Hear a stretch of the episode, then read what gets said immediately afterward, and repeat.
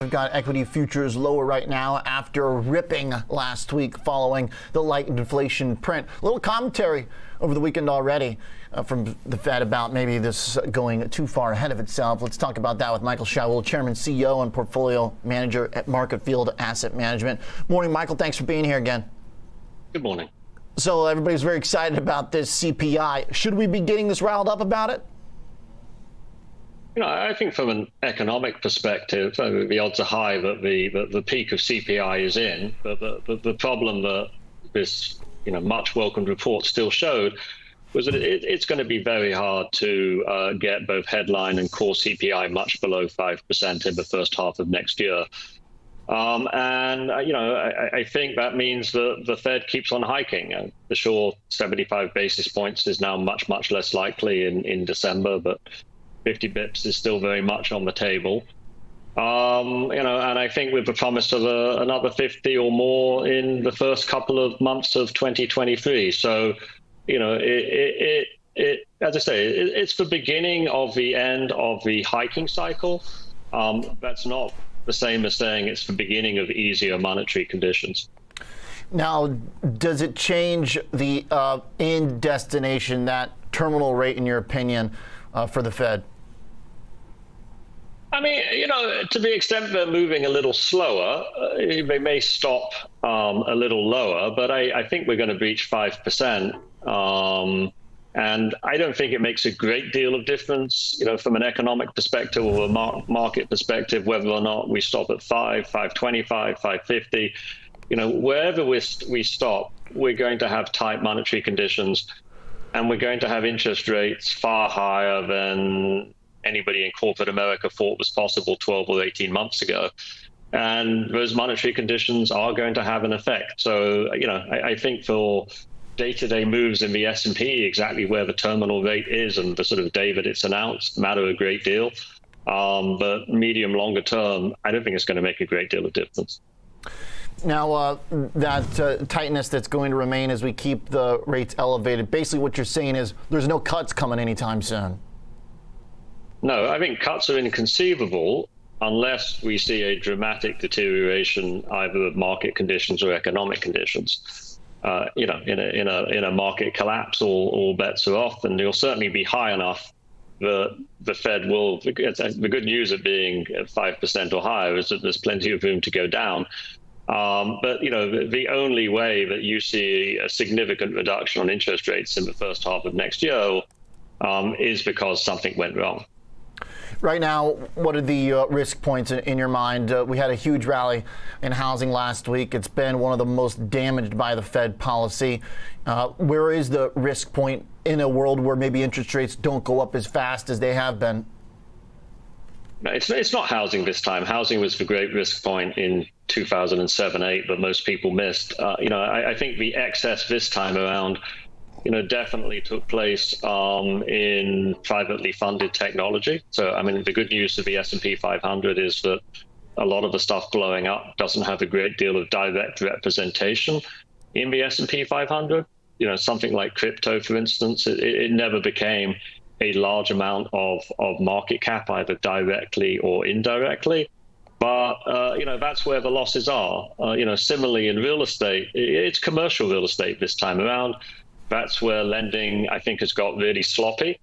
Um, you know, we don't have the equivalent of subprime in commercial real estate, but what we do have is a tremendous amount of quite aggressive privately funded lending, non-bank lending. Um, a lot of it is dressed up as mezzanine debt as opposed to, uh, you know, senior debt. Um, and, you know, those are the sorts of, you know, parts of the economy or parts of financial markets which I think are most at risk um, as the Fed keeps monetary conditions tight. You know, I guess the good news for the S&P 500 is its direct exposure to both sectors is is is is not large, um, and I don't think we have the risk of general financial contagion. Um, but you know, I, I think we're going to see plenty of shocking things take place, um, and a lot of the capital which was directed towards you know alternative investing um, you know, over the last decade. You know, you could think of the last decade as a combination of passive investing in in public equities through the S&P 500 in particular, combined with really aggressive moves into you know non-traded, um, you know Ill- illiquid investments. You know, I think both of those come under pressure. Um, and more traditional bottom-up or, or even top-down, you know, active, you know, you know, money, you know, money management um, has a chance to do, you know, has a chance to do better again. You know, mm-hmm. unfortunately, these sorts of transitions normally involve losing a lot of money and, and, and will involve losing some money at the level of the S&P 500 or the S&P equal weight. Um, but it's it's not going to be as painful as, as a bear market in 2008 was. Well, it certainly seems to be showing up a little bit here already the last uh, month. Quite a bit of dispersion in this market, uh, with yep. the Dow doing a lot better than the Nasdaq. To your point, with uh, uh, rates slowing down and a little bit more of a, a, measured approach from the Federal Reserve, does the risk point of a bond event like what happened in the UK is that past us, Michael? Have we sidestepped uh, the potential worst scenario for Treasuries in your mind? Uh, not if they keep QT going. Um, you know, I, I think in the end, what we'll find is is that rates will stay high, and QT will turn back into QE. Um, you know, I think these are two distinct problems. I, I, I, think financial markets may turn out to be more sensitive to quantitative tightening than than where you know than where rates are. Um, I certainly think you know the, the, the, velocity of rates moving, you know, a deceleration of that, you know, will be helpful for financial markets. But I think we've got to look at balance sheets. And at the end of the day, that, that Bank of England story was a combination of, of really poor fiscal policy with um, a reduction of liquidity to the bond market. And the solution was they tore up the fiscal policy and they provided liquidity to the bond market. So we would look for, I think, follow up events um, across the world. Um, and I think you'll see central banks try and keep generally tight monetary conditions, but will provide emergency funding to portions of financial markets if they see any any kind of systemic risk building. Okay. Uh, uh, Michael, last thought. If we do have this uh, more dispersion in markets, is there an area that you think uh, is most primed to take part, uh, maybe lead the way back? I mean, you know, it's starting to look like a pretty good commodity market again. Um, the Chinese are sort of edging back into stimulus away from sort of generally tight monetary conditions.